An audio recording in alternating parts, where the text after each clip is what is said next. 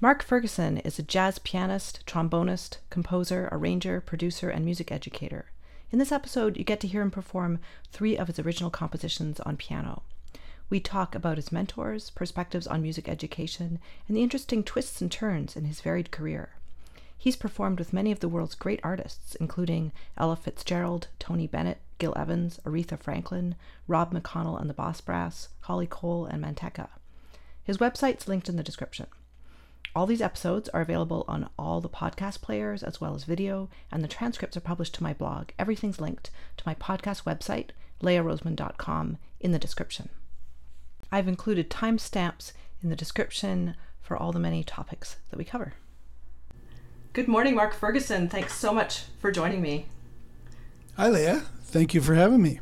So you looking forward to chatting with yeah, you. Yeah. Um, before we get into it, you I'm sure you don't remember this, but I remember the very first time I met you.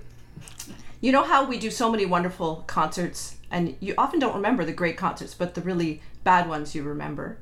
So this was a wedding gig. I'm glad I could. I'm glad I could be part of your bad gig. well, I think your part of the gig was great. That was what was so funny. Oh, so I think it's I the see, last okay. gig I did kind of like this uh, soon after I joined the NAC orchestra. So my husband Mark and I were playing violin duets in the hallway of the Chateau Laurier. Uh, don't don't tell me. I was just going to say Chateau Laurier. I do remember. Really? And you were yep. leading a yep. big band, and I believe Kelly Lee Evans was singing with you. Oh, is that right? And you were right? holding wow. your trombone, and and Mark said, "Yeah, like he plays trombone and, and piano. He's really." And you were, you told me about Kelly Lee Evans, who I hadn't heard of before, who's a guest on this wow. podcast. And um, you you were having a great that time. You had been... a big ballroom, you know, with this big band, yeah. and we were in the hallway, and we couldn't hear each other. And they, I, I love that people hire live music for their weddings, but these people were, were we drowning you out? Yeah, yeah. Were we drowning you out? I'm, i apologize for that. I believe you were in one room, and then in the other room there was another band and then they just had us right. for like visual effect as people walk through these two violinists. So. Well, those those were the days when they had live music in every room in the Chateau Laurier. It's, yeah. You know, it doesn't happen anymore. Actually, in the '80s, there was an amazing jazz club there. I don't know if you were. The Cock and Lion. That's it. Sure. I used to go yeah. when I was a kid actually my dad yeah I, I i was living in toronto at the yeah. time but um, they would book the same acts at basin uh, sorry bourbon street in on queen street mm-hmm. west in toronto and then they would come to ottawa. So yeah i, I and i saw a few acts at the at the cock and lion too. It was it was great. It was when i moved to toronto and i could see all my jazz heroes uh, for the price of a plate of spaghetti i thought i'd died and gone to heaven. It yeah. was so, so great. Yeah. So you grew up in ottawa as well I did. I was I was born in Montreal, and uh, moved here when I was five, and um, lived here until I was twenty, and when I moved to Toronto. Yeah. So you went to Humber College to study with one of your heroes. Yeah, I did. Um, well, I, I, went to Humber College because I'd heard it was the jazz school in uh, in uh, Canada, and um, I didn't start studying with. Um, I, I, think the guy who was the biggest influence on me was Jerry Johnson. okay. He was my trombonist, and um, I started studying studying with him in my second year there. But uh, it was just it was a fantastic place to meet musicians and uh, and just to, to play and learn. It was it was a great experience. That was late seventies. Yeah. You know, and then I was there in the early eighties too. So when you started uh, studying jazz trombone with him, um, had you like I assume you started trombone in high school. Had you done much jazz with the trombone yet? Um, yeah, I tried. I was sort of, you know, doing it on my own. I wasn't. Um, I was just learning from listening to records and, and doing what I could. Um, but I hadn't really studied with a, a jazz player at that point. Um, I really started on piano and, and studied with uh, a really great piano teacher, Lila Flatt. That was uh, that was a great name for a piano teacher, Mrs. Flatt, and uh, she got me started. But at some point, I I I got a fake book with uh, lead sheets in it, and I showed her. I said, "I'm really interested in learning to do this." And I said, "Like, what does the C major seven mean?" And she said, "I have no idea." So, so at that point, I started just kind of spending a lot of time at the piano by myself, learning by trial and error, and uh, I really was kind of self-taught in that way with jazz. I think. Mm-hmm. Were you still taking classical piano lessons at that point, or did you drop it? Yeah, I stopped. Uh, I think I got to grade eight conservatory. I stopped when I was about um, 17, I guess. Um, but I, I, had a lot of uh, really diverse influences in Ottawa. You know, uh, there's of course the school band, and uh, and then I joined the Ottawa Youth Orchestra, and I also joined rock bands. And in those days, horn bands were a big deal. Chicago, mm. Blood, Sweat, and Tears, Lighthouse, and um, so I played all the funky little bars over in Hull when I was about, uh, you know, 15, 16, uh, underage. But um, the Ottawa House, the Standish Hall, um, Chaudière Club, uh, all these, these places are all gone now. Mm. But uh, so it was, I really had a kind of a diverse kind of um, musical experience. And, and that's, I've always loved a lot of different types of music. So it was, it was a great uh, training ground for me. Were you playing trombone on all those gigs or sometimes keyboard? Um, I was playing mostly trombone at that point, and when I moved to Toronto, I didn't tell anybody I played piano because I just wanted to concentrate on trombone. And in in those days, there was quite a, uh, a thriving studio scene in Toronto, so that was my idea that I was going to move to Toronto and become a studio musician. And uh, I did do a lot of uh, recording gigs, but early '80s, um, you know, they came out with the DX7 and digital synthesis, and guys started creating jingles in their own in their bedrooms. You know, so it just put a lot of uh, a lot of musicians out of work at that point. But so uh, yeah, I was. But I was I was only I was just playing trombone in Toronto at the beginning.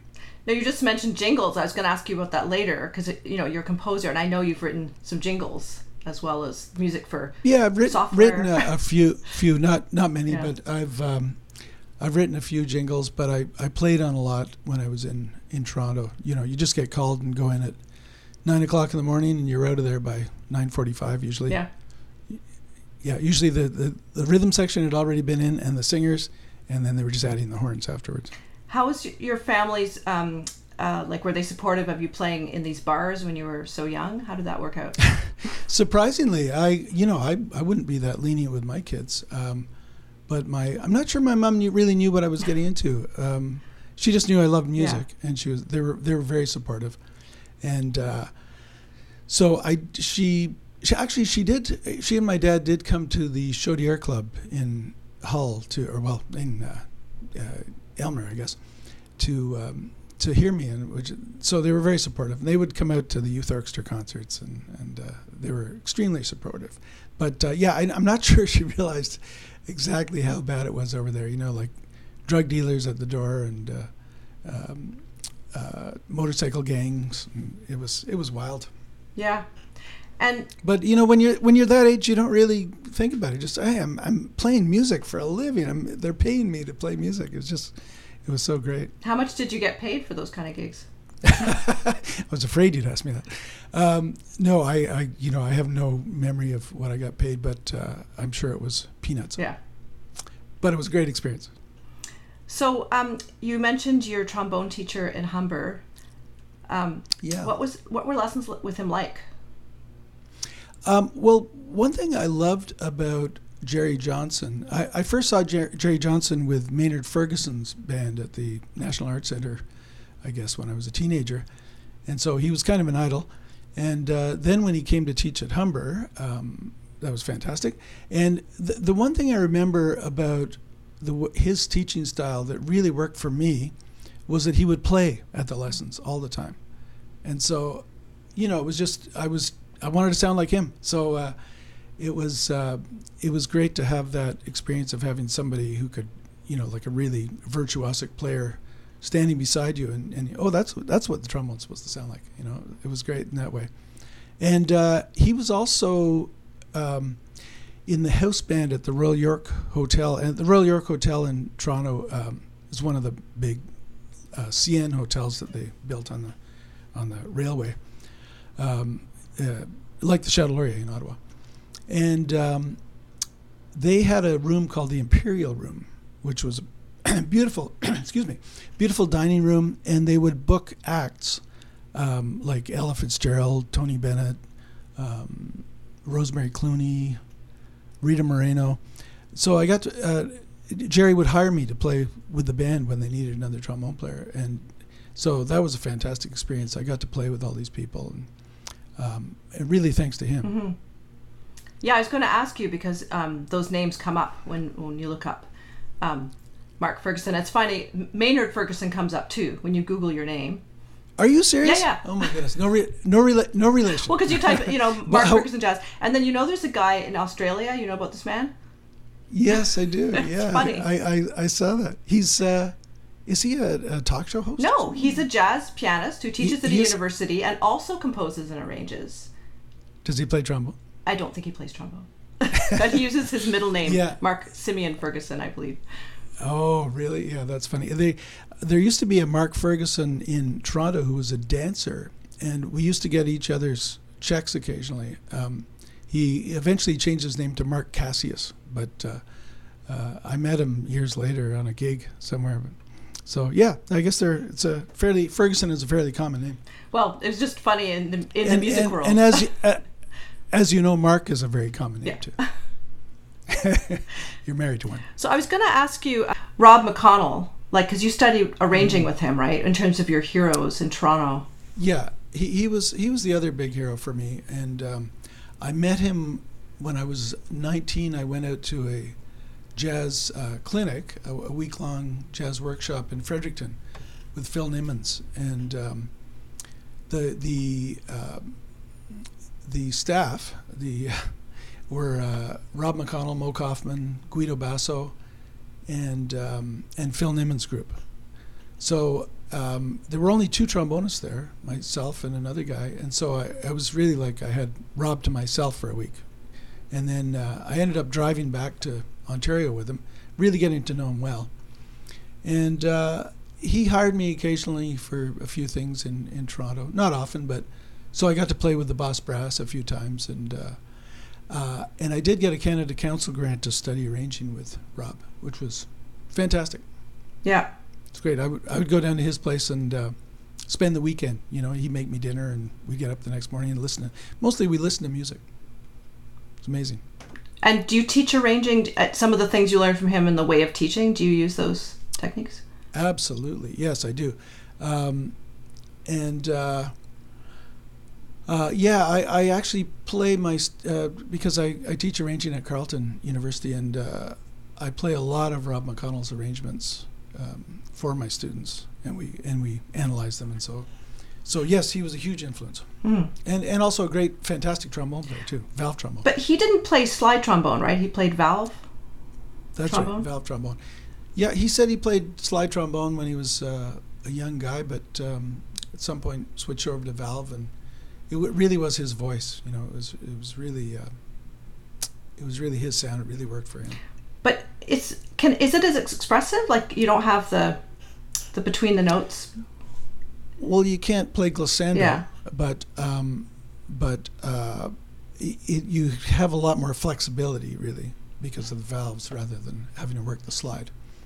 Um, and, I, and I've tried it, but it's a whole it's a very different animal because um, you know as trombonists we get used to articulating notes uh, as we move the slide, Mhm.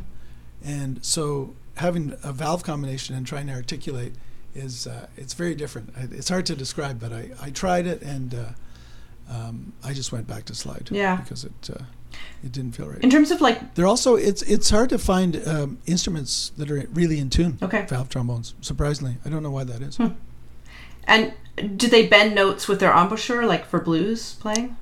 Exactly. Okay. Yeah, yeah. You can you can bend notes. You can flatten or sharpen a note with your embouchure. hmm Um, and of course, on the slide trombone, you can use your slide. Yeah. And there's never any excuse. Well, it's like playing uh, a string instrument. There's never any excuse for playing out of tune because um, uh, you, you you should be able to find the pitch there somewhere. Yeah.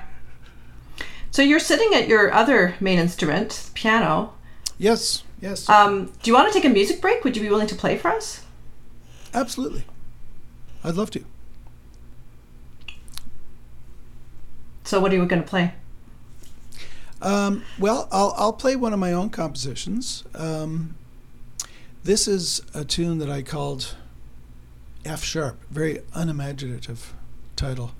Um, the reason I called it F sharp is because it's I, I wanted to take one note as a, a pedal point and just see how I could work harmonies around that one note. And uh, so it happens to be a F sharp. So um, I'm going to turn my vocal mic Mhm. off so that it doesn't pick it up, and uh, let me know if the sound is okay. So I'm I'm I'm cheating a little bit. I've got a, a chart in front of me because I it's been a little while since I played this tune. So I did write it, but I'm gonna read.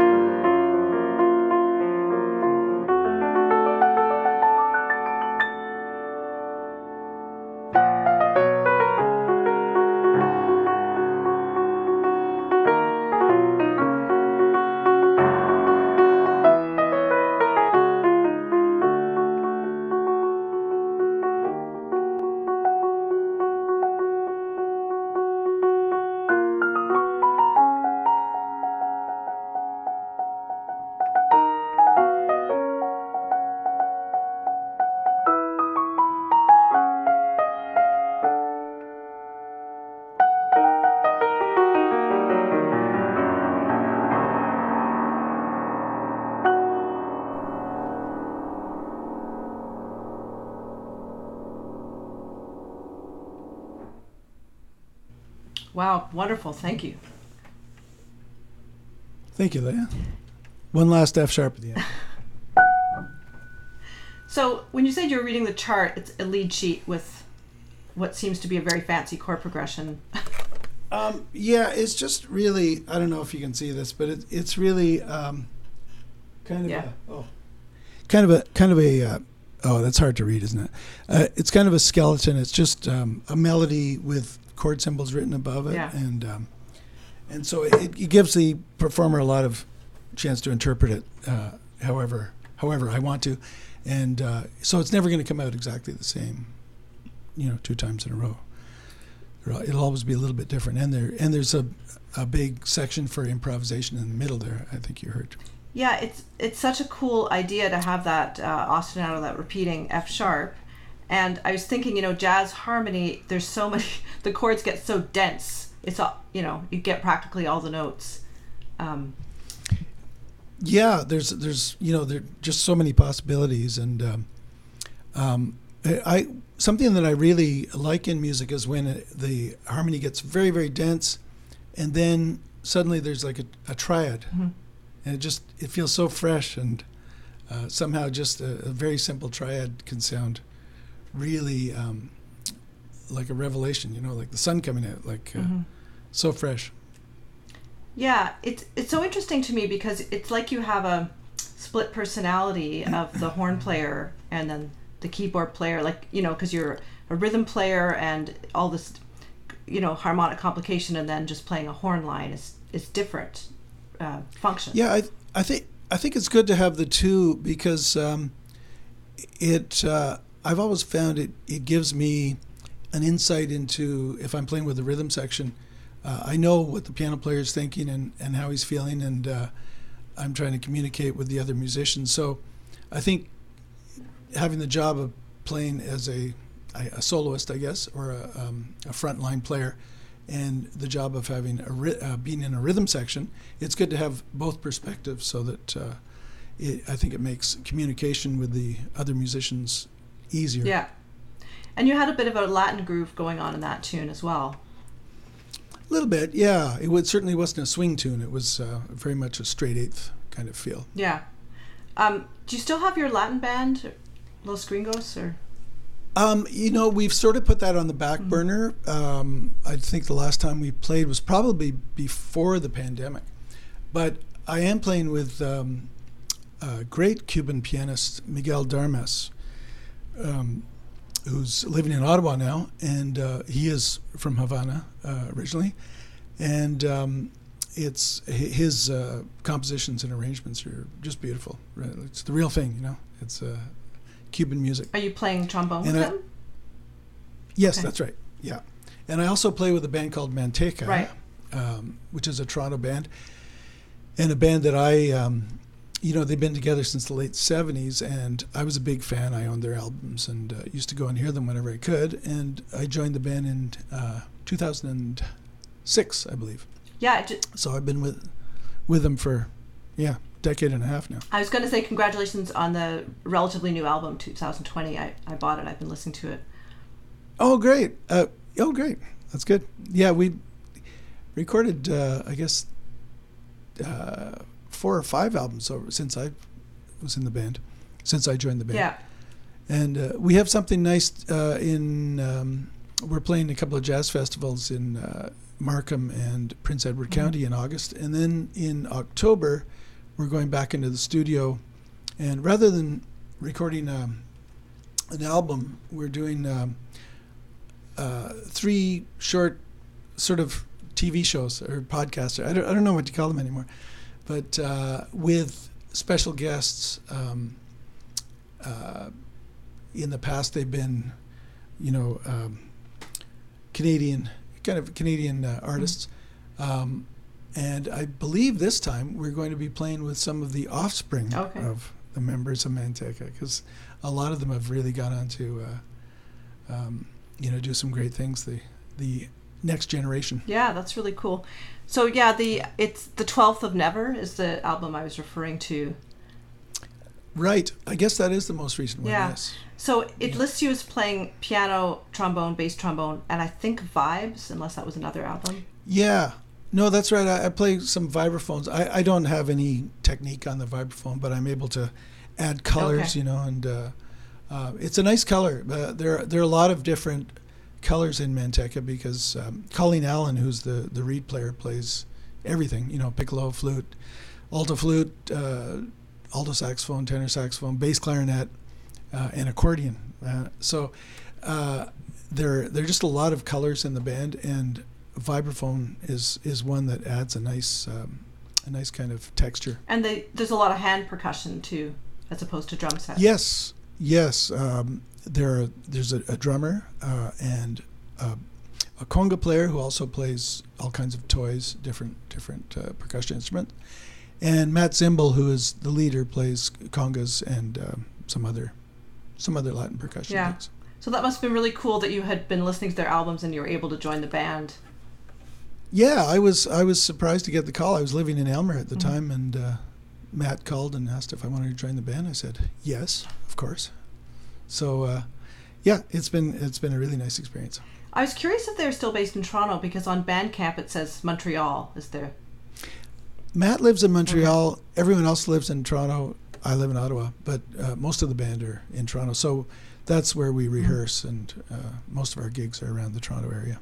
And you're still listed that you teach at McGill part time.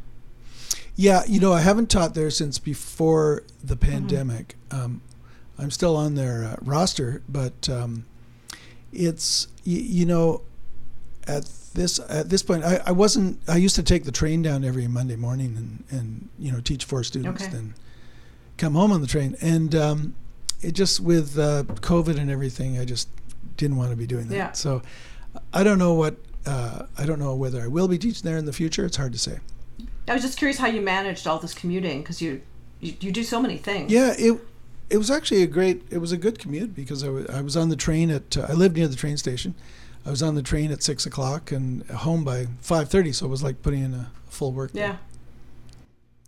and it was and it was uh, just a good experience, you know, to uh, get out of the city and, and to be around other other musicians and uh, and meet students from well at McGill, you know, they're from all over the country, so it was that was a nice experience. Yeah.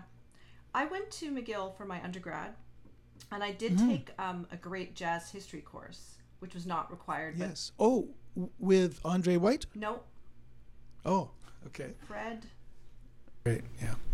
Did you enjoy I it? enjoyed it very much. It was one of my most memorable good. courses for sure. But Oh, I was thinking about how siloed classical world is, and it's really unfortunate. It is. You know, uh, that's interesting you mentioned that because I'm playing at Music and Beyond tomorrow night with um, a colleague from Carleton, James McGowan, who has written, um, uh, I guess you'd call it a suite, several pieces for um, string quartet, um, rhythm section, jazz rhythm section, and four horns. Um no, yeah, four horns, that's right. Ed Lister, Pete Cancura, Mike Tremblay and, and myself, and um, and he's playing piano, and it's very much um, a fusion of classical and jazz and gospel and um, and I'd say there are some funk or rock elements in there too.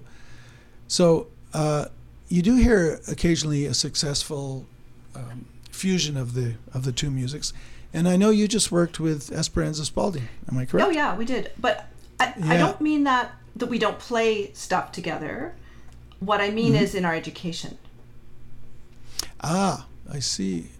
Yeah, um, that's interesting. Uh, you know, when yeah, I I did my degree at Ottawa U, and it was uh, exclusively classical, and then I went to Humber. Humber actually we had to. Um, we had to combine the 2 We, we there I took a uh, a music history course and uh, and I played a lot of you know the Bach cello suites and uh, uh, all kinds of classical music. So they certainly weren't snobbish about you know like all you're going to do is jazz. Uh, so I, I love that. I I don't like um, I don't like those kind of barriers between different types of music. So um, I'm I'm a big fan, and and I think it's you know it's not the same as it was like 20 or 30 years ago. I don't think um, education is as uh, siloed Mhm. as you as you put it. Um, it seems like there's more of a mixture now. I'm glad to hear that. I don't know. Like you would know Mhm. better than me um, about that. Well, certainly at Carleton, at Carleton, uh, it's a pretty broad kind of department. There's a singer-songwriter program and and jazz. There's even a Celtic studies program. So they're really, you know, mixing everything together. It's a real kind of melting pot, Yeah. mosaic, melting pot, I guess. Yeah. oh yeah, Yeah. Megan, Megan Jerome was- was, Megan also. was a student at Carleton. Yeah, she Yeah. she mentioned how great um, a jazz theory teacher you were, and another Oh, guest, Kelly nice. Lee Evans, also mentioned, you know, Yes, Kelly Kelly Lee was coming to my classes for a few years there. yeah, and you know, I mean, she's she doesn't need it. She's got this amazing career, and uh, and she's so good at what she does. But I thought it was really great that she wanted to learn more about the music. You know, get deeper into it. Well, I think someone like her, she's so incredibly intuitive and just learns by osmosis, but she hadn't Exactly. learned to read music until very late in her Right. career. Well, that makes me think of somebody I worked with back in the '80s, Ella Fitzgerald. She Yeah. she she didn't read music at all and uh, learned everything by ear, and you know, was perfect, incredible. Um, I was wondering, in terms of um, like your teaching, we talked a little bit about orchestration and having students listen, and I was hearing at Carleton the way uh, the theory is taught is quite oral as well, which is so different than the way I learned theory, which was so dry and all written and yeah. Um, yeah, I mean, you know, there is that. Um, I, I don't teach the first year theory courses, so most of the dry stuff, you know, just uh, learning the the basics, I, Yeah. hopefully is already taken care of. So we, I, I make sure that theory is not just taught in a vacuum. We, we listen to a lot of music. Mhm. That was that was one of the things actually. It's kind of the opposite of what we're talking about, but uh, coming up in the conservatory system playing piano, uh, I would just learn pieces, and you know the the beautiful, great selections. You know the way the conservatory book was set up with Baroque and Renaissance, and then the middle was uh, Romantic, and then the last part was 20th century. Um, but there was never any discussion of why, what the harmonies were, or why they worked the way they did, why this chord leads to the next chord. Um, so I I would have loved to have had more of that kind of theoretical knowledge back then that just would make more sense of the music to me. It was, it was beautiful music to play, but you're kind of doing it by rote. You know, you're learning you're learning the notes and but not really learning why they're why the composers chose those notes. hmm One thing that always um, amazes me about uh, jazz players who, you know, who do a lot of gigs like yourself is how you have such a library of tunes in your head with all those progressions. Yeah, well, you know, I was really fortunate to um, work with uh, for you know over twenty years, I guess, with a, a great saxophone player named Huey O'Connor, who um, who he died in his nineties just a few years ago. Um, but I would we always had a, a gig somewhere. We played at Claire de Lune in the market for many years, and we always had a Friday or Saturday or Sunday gig, and um, we never used any. He didn't bring out charts. You know, there was no music, so he'd say, you know, do you know uh, this tune? Do you know Body and Soul? And I'd say, yeah, I think so. And and if I didn't know a tune, I'd go away, and next week when I came back, I would I would have learned it. But uh, just you know, when you play with music in front of you all the time, it's it's a crutch. You don't ever get away from the music.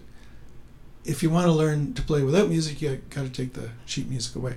So that was great for me to learn tunes, and he would he was very patient. You know, I would play horribly sometimes and and screw up, but he would he would play on his horn what the chords were, you know, outlining the chords, and uh, and he knew all the all the hip chords, all the great, you know, the really good sounding uh, uh, harmonizations.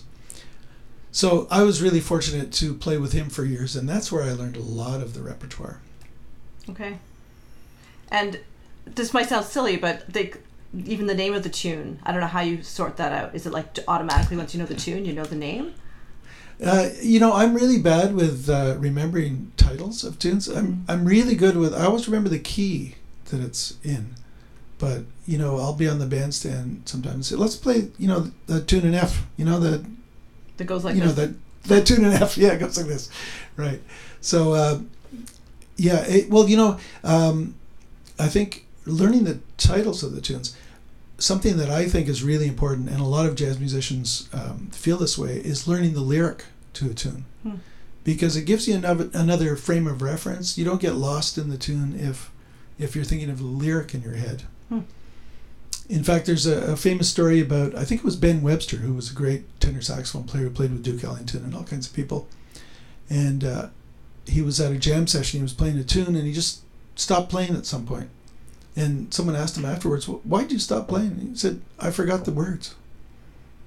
You know, so that, that's that's a really good uh, kind of indication of how important the lyric can be.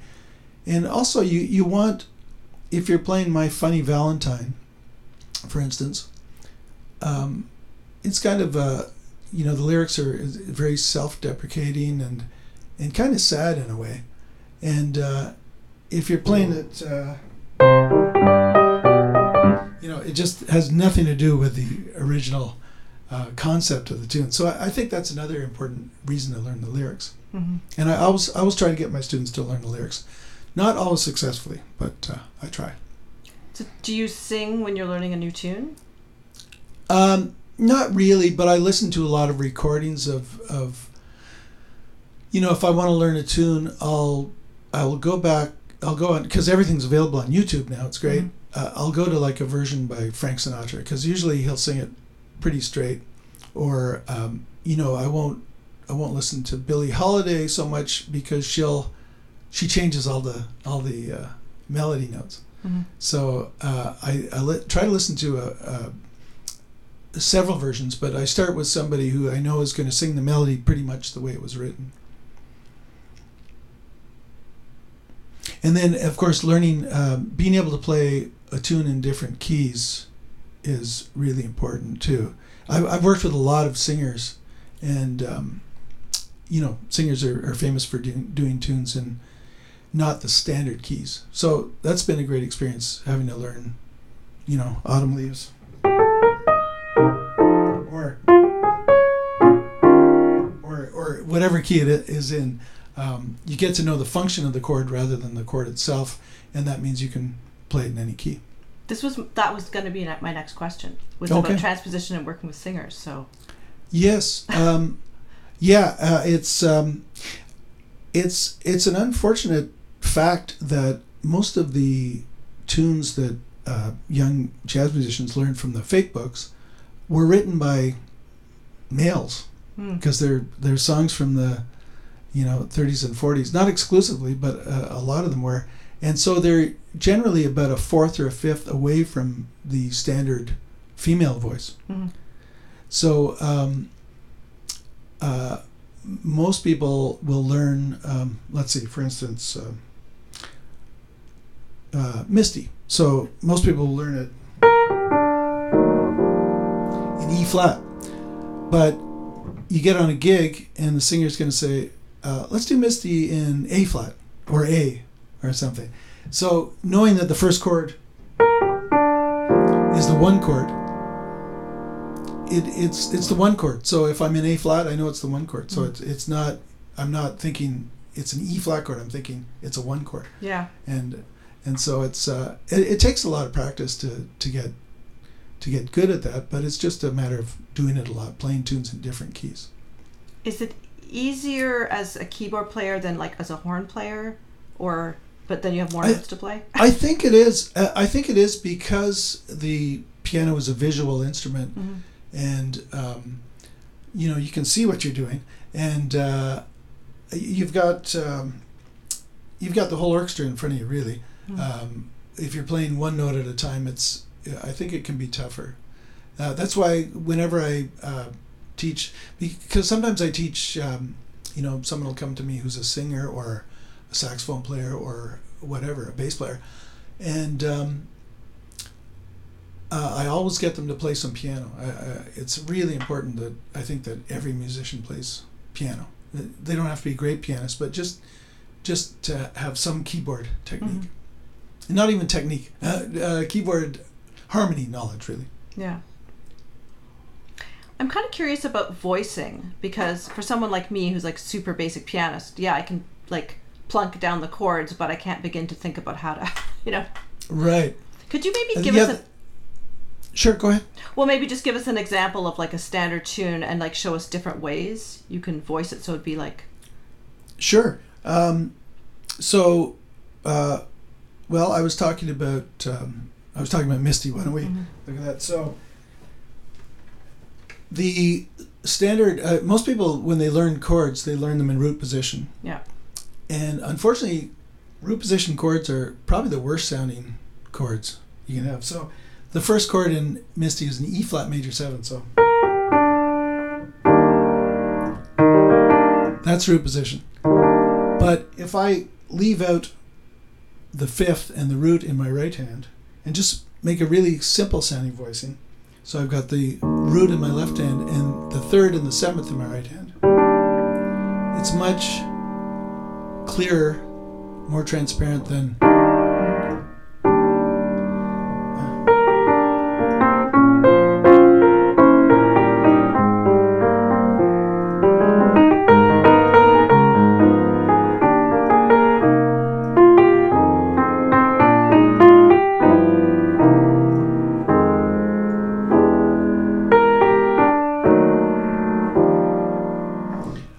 So there's yeah, voicings. Uh, that's a huge area of study, um, and you know, listening to the great ones like Bill Evans, Oscar Peterson, people like that. Uh, you know, they they've just put so much thought into voicings, and it's not always just about playing the chord. It's about the inner moving voices. So it's it can be as much about counterpoint as about just harmony. And you do a lot of arranging. So is that a large part of what you're doing and are you doing it at the piano? Um, yeah, I, I well, you know, a, a lot of my arranging now I, I do at the computer, but I Mhm. I was a, an arranger pre-computer, so I had to. I'm glad that I had to do it on staff paper, Mm. um, without being able to hear it played back by by the computer program. Um, uh, so yeah, I guess uh, I I do still arrange at the piano, but. Um, I guess you, you get to a certain point where you know some voicings are going to work and some aren't. So um, it's uh, and then sometimes it'll surprise you. You'll you'll write something that you don't think is going to work and it sounds great. Mm-hmm. And sometimes I'll write something. I'll voice everything out very in very lush voicings, um, dense harmonies, and then go back and realize that if I just had everybody playing in unison, it would have sounded way better. So sometimes, uh, you know, you'll put a lot of work in and realize, ah, didn't have to do all that work. Yeah. So I'm curious how you balance, um, like, how do you stay in shape as a trombone player? It takes a lot of work just to. Yeah, it's it's. Uh, I mean, I have to play every day, um, and it's. Well, you talk to any brass player, and, and you'll you'll know that uh, maintenance is a really important thing. Long tones, flexibilities, tonguing exercises, uh, just to keep this in shape, keep the embouchure in shape. Mhm. So um, yeah, it, it was interesting during the pandemic because uh, for the first time in my life, I didn't pick up the trombone for about over a month, Hmm. and I'd, I'd never done that before. Um, so I had to kind of get my chops back after afterwards. But there just weren't any gigs, you know, and, and uh, everybody was on pause for a little while there. Did you still practice piano or still play? I still played piano, sure, and Yeah. and you know during the pandemic, uh, I did a lot online. Um, people would either send me tracks and they'd ask me to play on the tracks, or um, or through SyncSpace.live, which was uh, a great platform for doing concerts online. Yeah, I've heard you so many concerts on SyncSpace, and in my interview with Diane Nalini, of course, we talked about how Yeah, that got yeah. going. Yeah, she she and uh, her husband Adrian uh, have been absolutely fantastic. It's just really, it was really a boost to all of us musicians, uh, just to to have a place to play and, and to keep our spirits up and uh, and to be able to express ourselves. It was uh, really have to thank them for that. Were you teaching online a little bit, like through the university? Yeah, I yeah I taught. Um, I didn't enjoy it, but I taught two courses uh, in the well from each semester, Mm. um, and it was a lot of work. Just getting the technology together was a lot of Mm. work, and um, I didn't enjoy. I, I just didn't get to know my students Yeah. um, you know, and uh, basically I was recording classes and they could watch them whenever they wanted. So I never really got to uh, to know my students, and I didn't enjoy that part of it. And then this past year, we were back in the classroom, masked, but at least we were in the classroom together, Yeah. so that was better. Do you see changes in our industry going forward as a result of this pandemic that will stay? I think um, I think that some of the online platforms are, are going to stay and probably get better. Mhm. Uh, well, yourself, you're, you're doing these um, podcasts, and I would imagine that was started during the pandemic. Am I right? Definitely. Yeah. Yeah. Um, so yeah, I, I think it's one of the great things about being able to play online is I was doing a lot of concerts with musicians I never met before who live in Toronto or Montreal or um, uh, even New York. You know, so uh, I think it'll you know it makes the world a smaller place. You you can play with people uh, who aren't in your in the same vicinity as you are. I can see it being being a real boost for that but still, you know, there's nothing like playing together in the same room with people. And, and the audience right there and an reacting. An, au- an audience, yes, exactly. yeah. Yeah. Um, so, um, well, we talked a little bit about um, like voicing, and also like in terms of being a rhythm rhythm section. And I was I was listening. I'd, I'd love for you to play again. I was just listening very carefully to the way you varied. You know, you had this ostinato, but still the rhythmic feel kept changing because that's the Mm. brilliance of a great rhythm player is that it's not all the same. Right. Um, I'm sorry. Was there a question in there? Or, There's uh, going to be a question, yeah. Is this, uh, at this point, I imagine it's not a conscious process, but maybe at the beginning it was that you'd think, oh, I better mix it up or learning from great Yeah. players. That's no. That's an interesting question um, because you know you really as a as a jazz musician you have to learn the language of bebop, you know the language of Charlie Parker and Dizzy Gillespie and um, excuse me, and then kind of not forget it, but um, internalize it and um, not have to think about it a lot as you're playing. And of course, with any type of music, um, time is so important. Rhythm is the most important thing. So um, that's why I think it's important to play with others. Y- Uh, you know, you can. I've heard some good players who didn't have good time because they they played by themselves mostly. So I think that's really important to. Uh, I, I really think that rhythm is the most important uh, component of music, beyond harmony or anything. Um, and it doesn't matter what kind of music you're playing. It's it's it's the most important thing. So uh, you know, I I mean, I've always practiced with a metronome to get that kind of strict metronomic time together. Uh, of course, you don't want to do that when you're playing uh, for real. But uh, that's how I, you know, that was one of the ways I worked on my time. Um, and some, you know, some people don't don't uh, believe in using metronomes, but I, I always, I just think it's so important to trust other people's time when you're playing with them. hmm But I mean the feel, like just the, the type of groove you're giving the music and the way it gets changed up. So it's, that's what I'm talking about. Oh, I see. Um, yeah, groove. Well, um, again, that's a. Uh, I think that's a, something that you learn from listening to a lot of music and um, and uh, yeah, I, I don't. I don't know. I, I I'm having trouble answering that question. Okay. Yeah, it's. I think it is a real matter of listening and getting to know the music. For example, playing with Miguel's Cuban band. Uh, for a lot of us Canadian musicians, it's really like we're like fish out of water because we're trying to get these um, rhythms that we just didn't grow up with, and and the the Cuban guys in the rhythm section are are playing amazing things.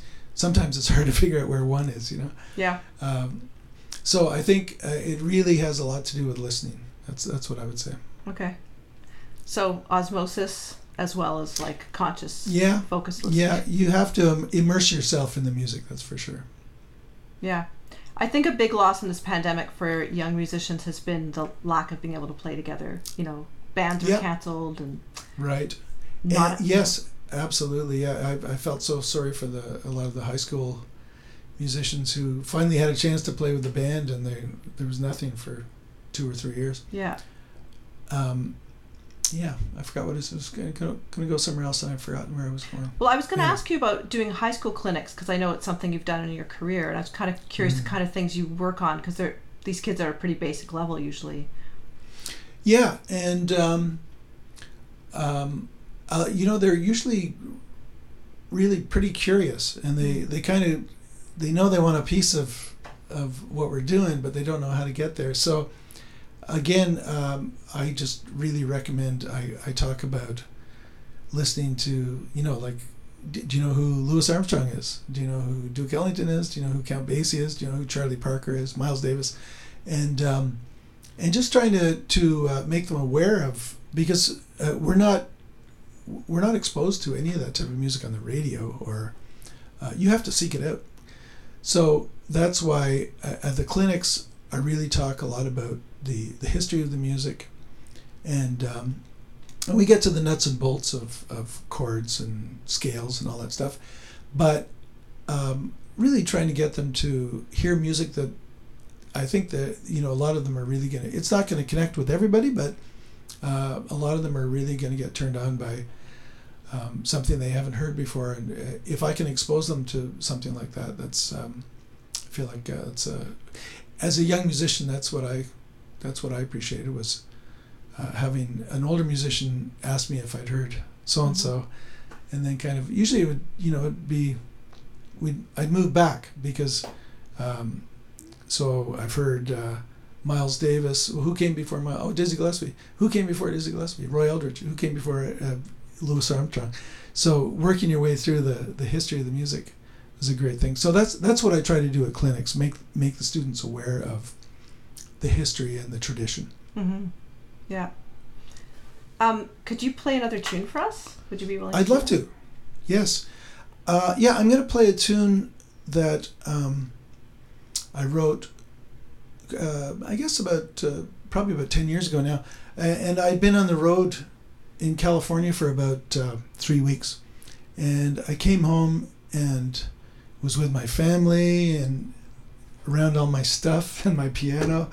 And um, everyone, had, my wife had gone to work, the kids had gone to school and I sat down at the piano, and the and the piece just kind of wrote itself, uh, and it was a really, um, it was kind of a celebration of being at home again, um, and so I called it home. I've since learned that there are about a million songs out there called home, but uh, this is my version of home.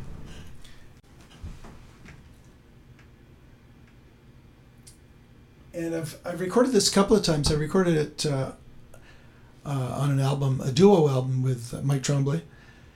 And then again, um, I did it with my trio with John Geggie and uh, Scott Latham. So this is home. I'm going to turn the vocal mic Thank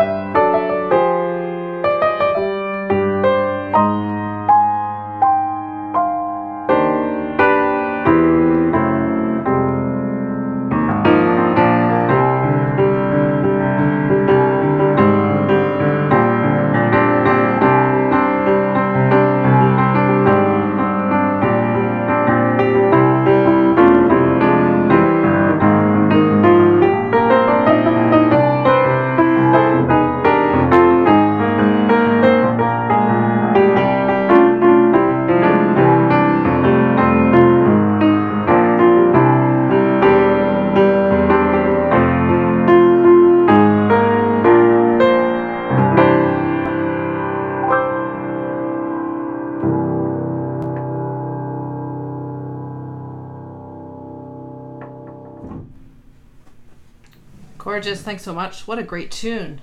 Thank you, Leah. Big C major triad at the end. Yeah, some definitely some gospel sonorities in there. Yeah, yeah, yeah. It just really, uh, it it kind of, uh, I, I hope it, it, you know, it expresses the kind of exuberance I I felt at being home after being away for a long time. Yeah, I, I think it expresses a a peaceful kind of. Yeah. Good. um, I was trying to think who it was. I think it was Kelly Lee Evans was saying she learned that you shouldn't tell an audience too much about a tune before you present it because it'll bias them. True, and at the same time, it's it's sometimes it's nice to set up something so that people have kind of an image in their mind. So I guess I'm saying the opposite of what Kelly Lee was saying. Yeah. But, um, and you know when when Kelly Lee does a tune, she has the advantage of having a lyric too. So uh, I think when you're playing instrumental music, I know people love it when you talk to them at, at a concert. Um, and I notice, uh, you know, in, in the NACO now, uh, that Alexander Shelley's very good at that, setting up a piece of music so that people have some frame of reference when they listen to an instrumental piece of music, and it, it gives you something to think about when you're listening to it. Yeah, I really like that, and certainly when I uh, play chamber music concerts, I really um, it's helped me with my nerves. Although it's a different kind of nerves to talk to people, but you feel yeah. more connected with them. Absolutely, yes. Uh, the audience certainly appreciates it. And I, actually, speaking of nerves, so you're one of these people that doesn't really get nervous performing for people, but when you were younger and you were learning the ropes, it must have been a different, like learning to improvise in public. Yeah, that that's pretty scary. Um, but you know, to to be honest, I was just so in love with it and uh, so kind of, you know, driven like one I was on, on, I was on one track, you know, and I just uh, I didn't really think about it all that much. I don't think I was just like really having fun and um, trying to learn and, and get better, mm-hmm. and that's what I'm still doing, trying yeah. to learn and get better. Yeah. Do you have any upcoming projects or like uh, are you writing new tunes for a new album? Um, I'm doing. Uh, I, am thinking about uh, recording a bunch of solo piano pieces that I've written over quite a few years, and they're all kind of representative of uh, members of my family, my immediate family and my extended family. And uh, they're not necessarily jazz pieces. They're I don't I wouldn't know how to describe them, but um, um, I'm thinking about doing that um, as a project over the next over the next little while.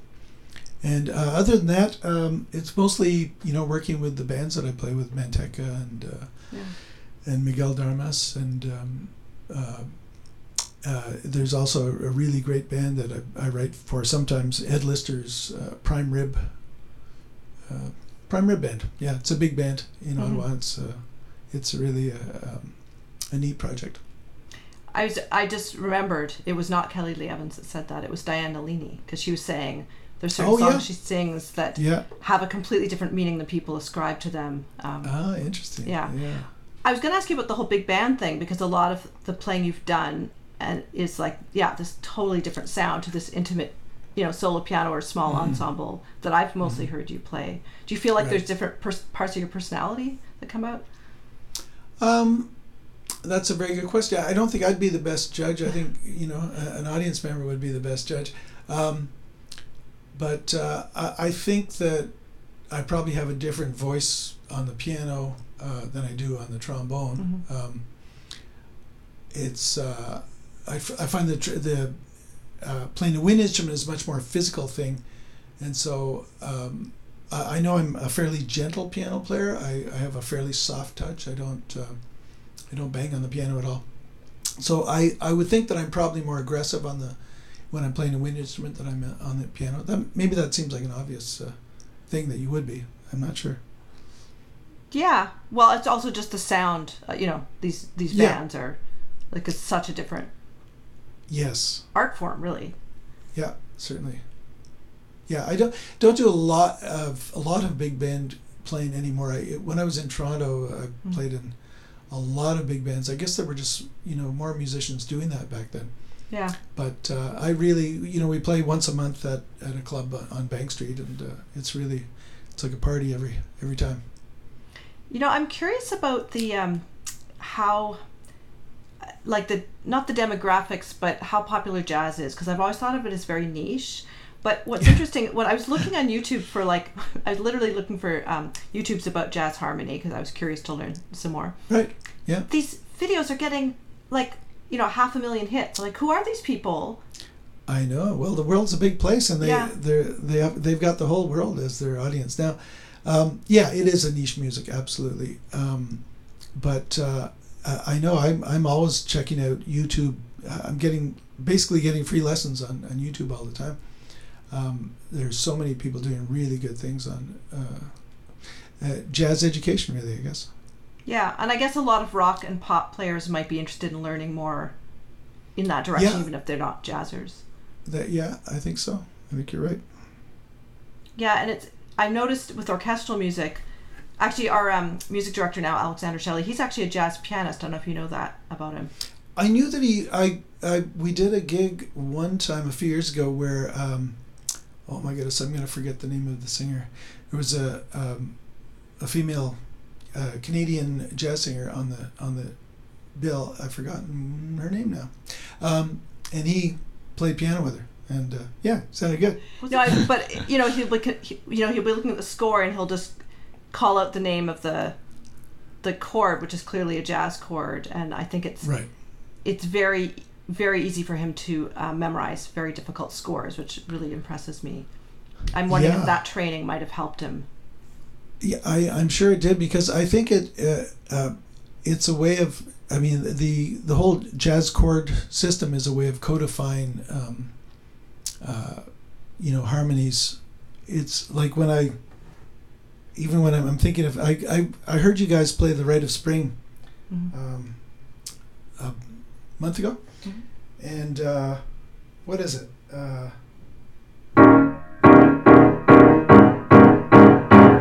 that's an E, flat seven over E. Yeah. but I'm sure Stravinsky didn't think of it as that, you know.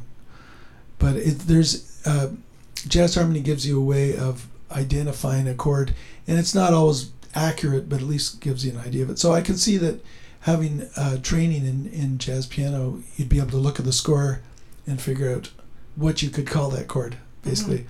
And uh, you know, it's not not always totally accurate, but um, it's uh, yeah, it's a way to codify it. You said you were ma- mainly self-taught with jazz piano, but did you study jazz piano with someone at a certain point? I that's funny. I, I had to think about that. No, I never did. Um, Wow. It was always um, like I said. When I moved to Toronto, I didn't tell anybody I played piano for the first several years because I just wanted to concentrate on the trombone.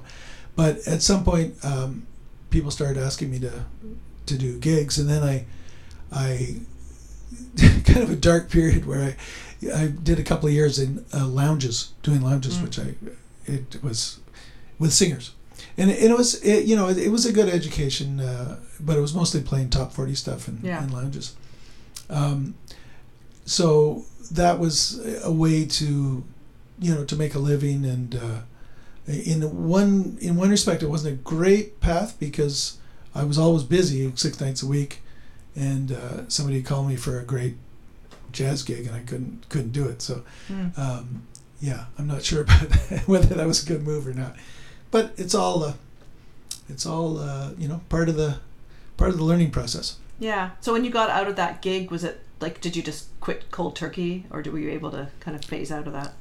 Oh, I um, I actually um, I quit pretty much cold turkey because I decided I wanted to. Uh, I came back to Ottawa and finished my degree. Mhm. I wanted to get a little more education and uh, and that sort of sent me on a different path. Yeah. Um, so and, and also those kind of uh, you know in Toronto at that point there were lounges, uh, so many venues to play. I could play six nights a week with different singers all the time. There just isn't that anymore. Yeah. Uh, so in a, in a way, I feel for the young musicians because there aren't venues for them to play. I could go out every, you know, even when I was in my teens, every weekend I could go out and play, and and make a few bucks. But um, there just really isn't that anymore.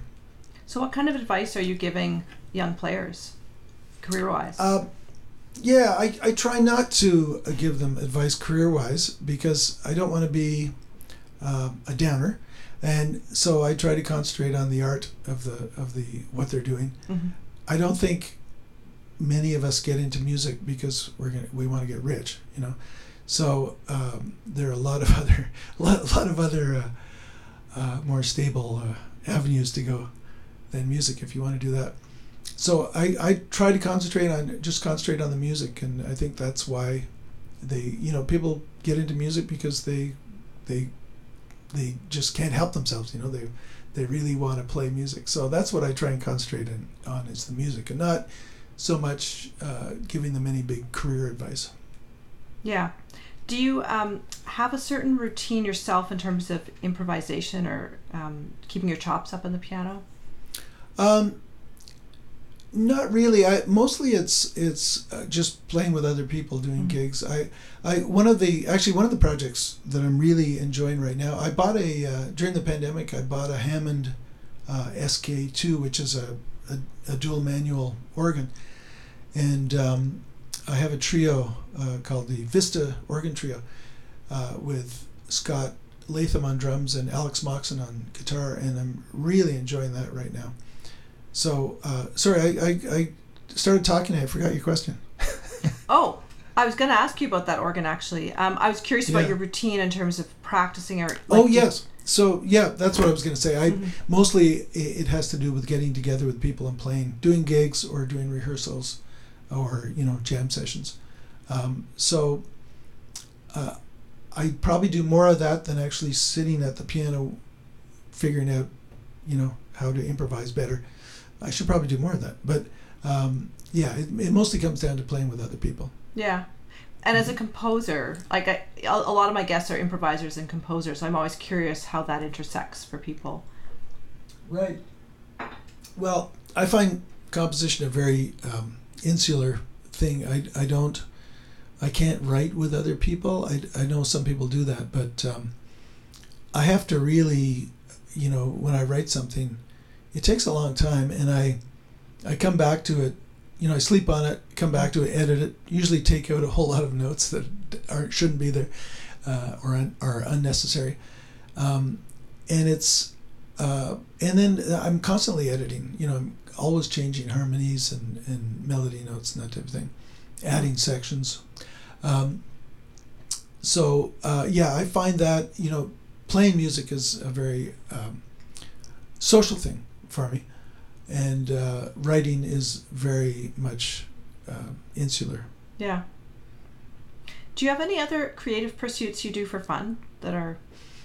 Creative? Well, um, I wouldn't. I, I I'm a cyclist. I love to. Uh, I, I cycle just about every day. I try and always get in at least twenty kilometers every day. So uh, I really enjoy that, um, and I like uh, cross country skiing and skiing in the winter. Um, but as far as creative, I'm not a. My wife is an artist. She um, she's a visual artist. She she paints, and uh, I have no talent for that whatsoever. I've I've made some feeble attempts, and uh, that's that's not not what I'm good at. Um, and uh, yeah, so really, I've always, like I said before, I've always been kind of on this music track, and Yeah. uh, I don't think about a lot of other things. So I guess the cycling. I was I was curious because you always seem fit and healthy actually because you know the late hours and, and the early mornings taking the train and all that it takes a toll and Yeah. you know can be hard to Well, you know, the the best thing for um, our health as musicians who were working clubs was when they banned smoking. yeah That was I always hated. I, I was never a smoker. I always hated cigarette smoke. Hated coming home and having to, you know, put my clothes in another room because they smelled like smoke. yeah And uh, that was absolutely the, the the healthiest thing that could have happened for musicians like myself.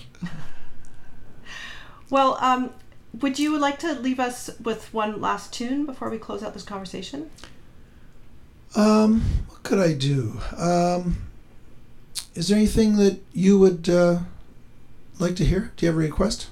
um well Put you actually on the the- spot now, didn't I? yeah you know what um there's a song that was played at our wedding you'd be nice to come home to which is a great classic Ah, yeah. do you know that one Um, I I do. Uh, I don't know if I w- know it well enough. then Um, and that's How- written by who? Who wrote that one? Do you remember? I don't know. I know Mark arranged it for um, brass quartet, actually. Um, Right. But you know. Sort I sort of know, but not Yeah. not well enough to play it on the spot right now. Well, you know, uh, like how about like a, a blues tune? You know, Okay, like different Sure. style. sure. I'll play I'll play a blues for you.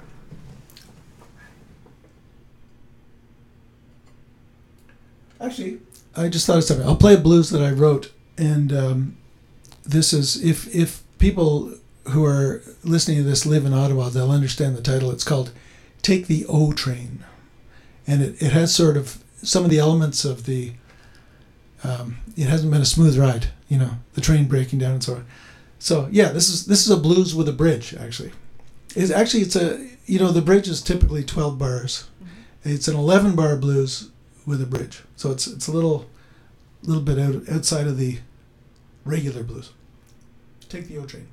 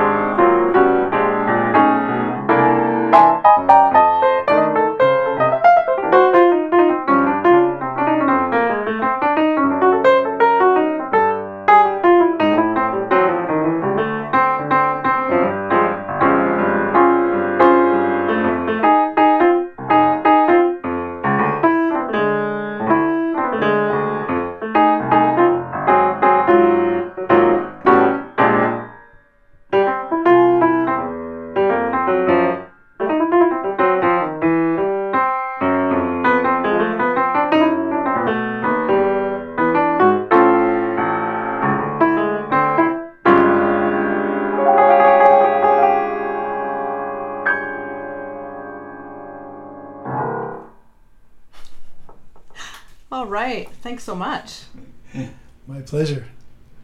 Well, it's really great getting to know you uh, better today, and uh, I'm sure my audience is going to so appreciate all your music as well.